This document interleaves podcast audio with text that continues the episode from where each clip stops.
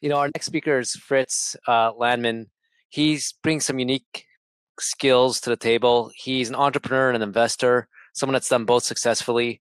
He was at Microsoft for a while, where he led a $240 million investment into Facebook in 2007. I think that's done well. He's also invested in 70 technology companies, including Square, Pinterest, and Wish, a, f- a few of them that I've heard of.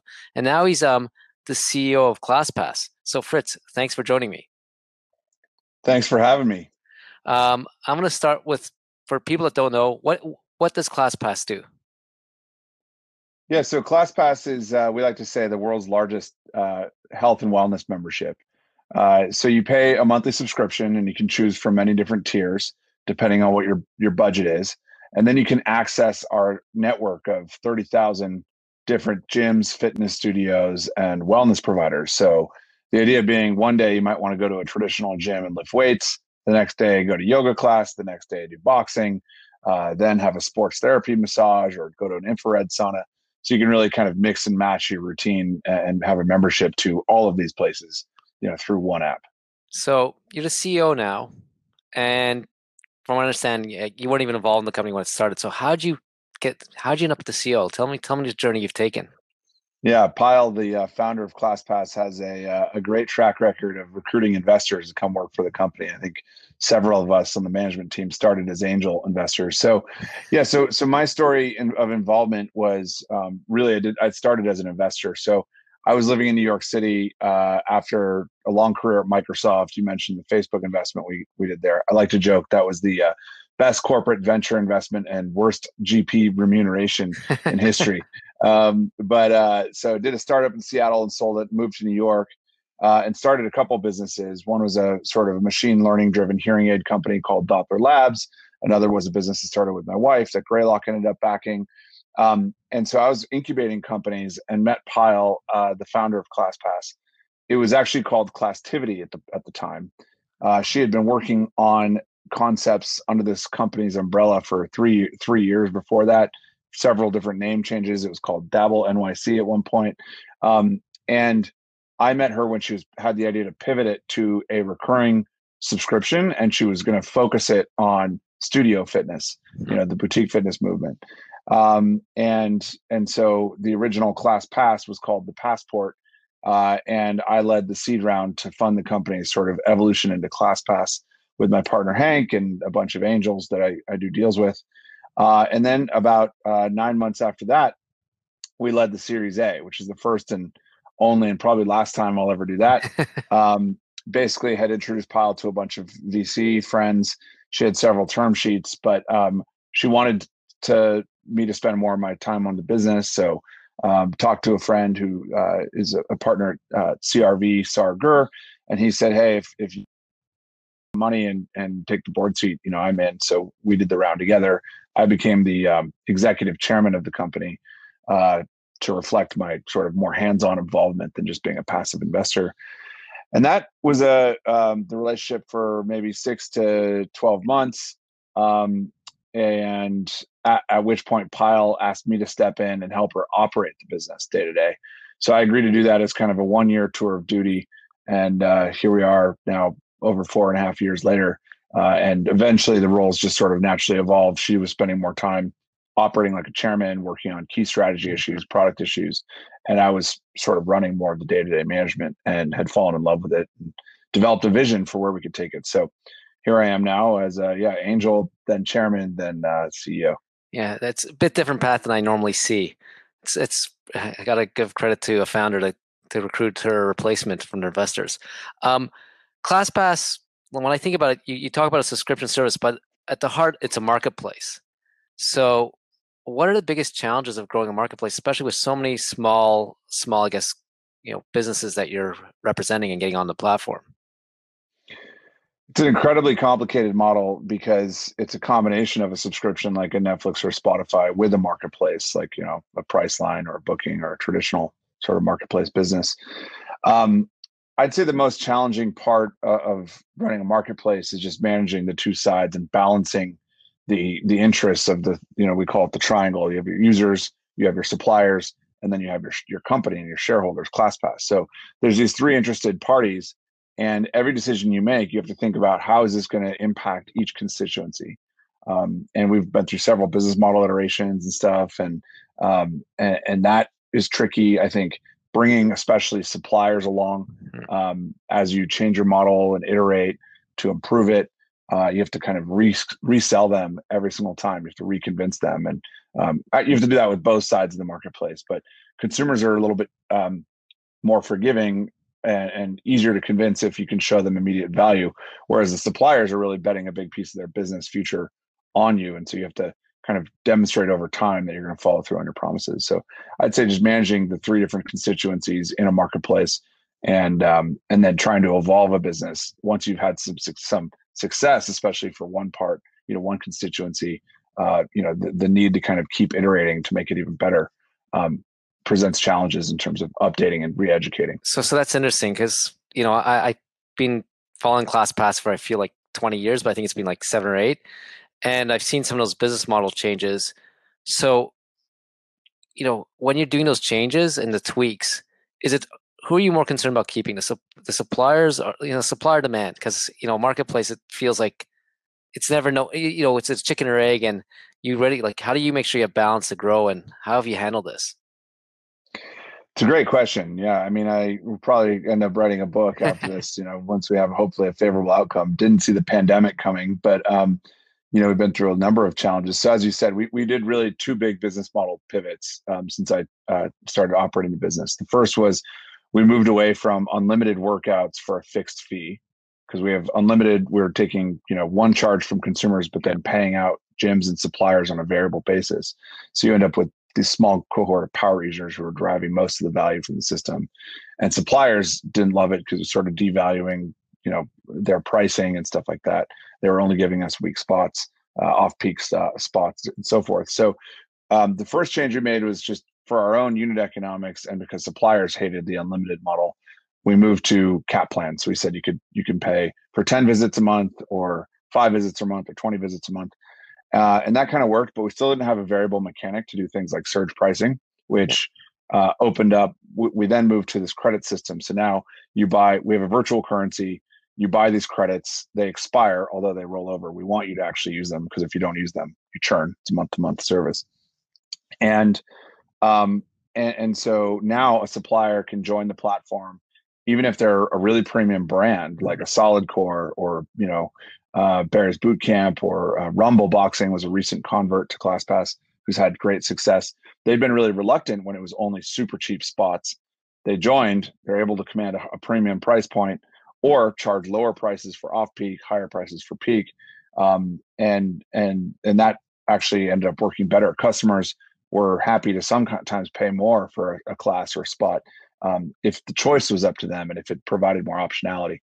Interesting. So those are the yeah those are the model iterations. Um, you know, and the challenges of going through them really kind of reflects back. It, it, the first one was really to save our own business in, in response to suppliers you know we were going unit economic negative and as a cohort would mature uh, a cohort would mature you had an what we call adverse selection where the the power users would be the ones to stay longer so the profitability of a cohort would decay over time.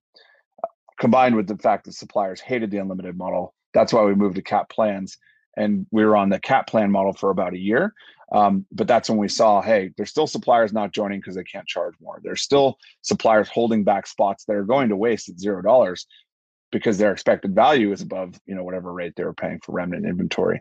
Um, and we couldn't introduce things like massage or cryo or mm-hmm. infrared sauna or a visit to the four seasons spa in singapore if uh, we had a single price point right? So the, the introduction of a variable pricing mechanic was actually in the best interest of all of our constituents. Classpass was sort of uh, neutral from a unit economic standpoint, although retention went up. So I guess we're better off from an LTV standpoint. But it was really about giving customers more choice and flexibility, and giving partners more of a, a way to uh, to monetize their excess capacity. Yeah, it sounds like you got to model that made more sense for all the stakeholders. Um, I'll you know, so it sounds like like, and I think for everything I read and everything I saw, you got to this new new model. Everything's chugging along, and then I'll go to like Julia mentioned it there. Um, COVID hit. So two questions what what how, how do you react and then we'll, we'll and then Julia's asking what's the best thing that's come out of this so far yeah great i mean yeah it's a great question i, I certainly uh, navigating a, a, fitness and wellness company through a pandemic was not high on my list of career aspirations.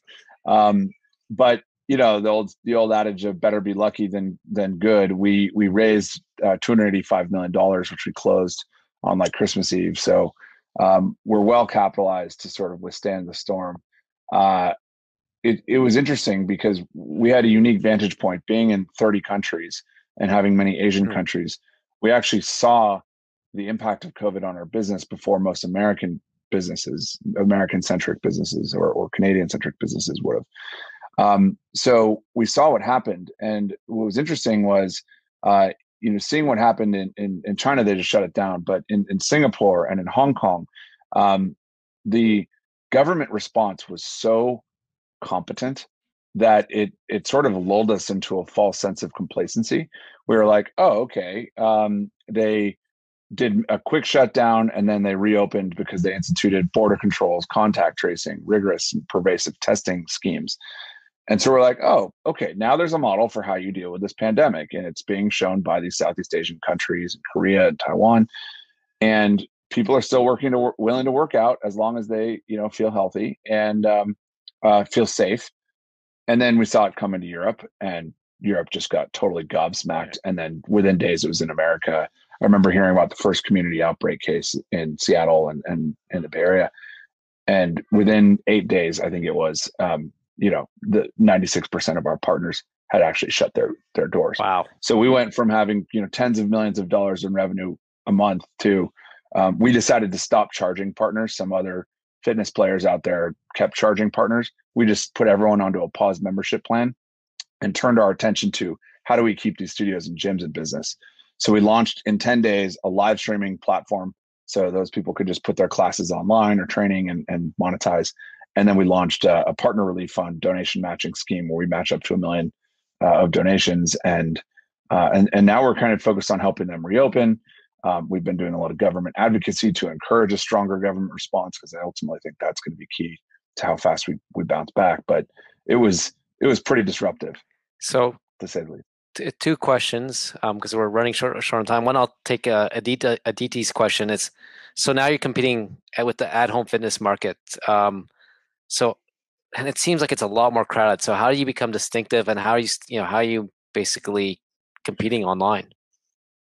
Yeah, so I don't think anybody had um, aggregated live streaming. In fact, most of our the four thousand or five thousand partners we have doing live stream classes, most of them weren't doing that before.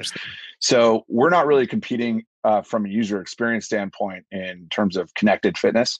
We're simply giving you access to video on demand or live classes from your favorite trainer, instructor, brand, what have you. But now you can take a live class from Singapore, and if you're in LA, or a class in uh, you know if you're in Toronto from New York City, um, and and so no one had just done that, and it, it kind of remains to be seen how how how much that will persist when things go back to normal.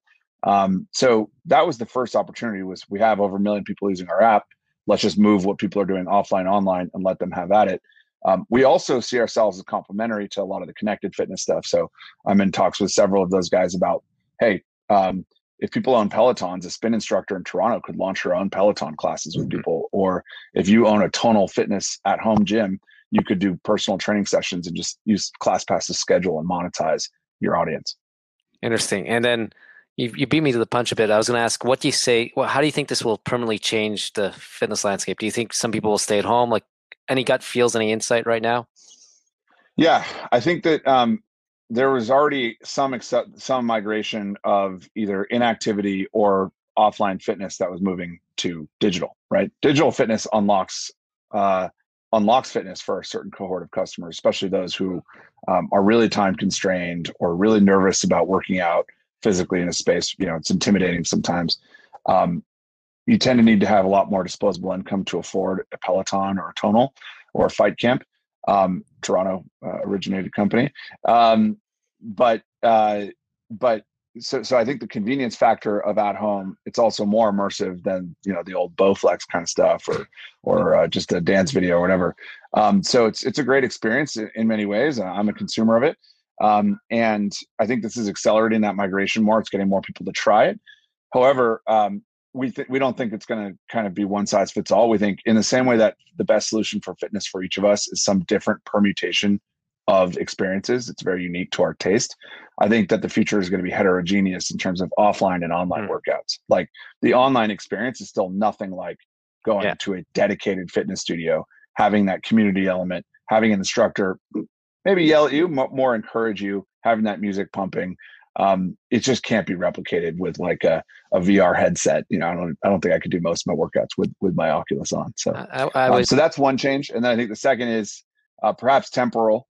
Uh, which is uh, off, uh, outdoor workouts and more organized workouts outdoors. So our customers are demanding this. In Amsterdam, they've really cracked the code and moved basically studio fitness out into parks and uh, and and stuff like that. And I'm really hoping that, um, or they they'll like rent a hotel or a, or an Airbnb and host classes there, or like outdoor clubs. It's really cool, and um, and all indications we have is that that same thing's going to happen here. Interesting. I have a I have a city park across the street from me, and I noticed on the weekends there's always boot camps. So maybe we'll uh, see more of those. You know, yeah. Uh, Fritz, thank you so much for your time. I could ask you another 20 questions, but I think I'll get uh, in trouble with the rest of the team. So thanks for sharing some knowledge with us. Maybe we might ping you with a couple follow up questions.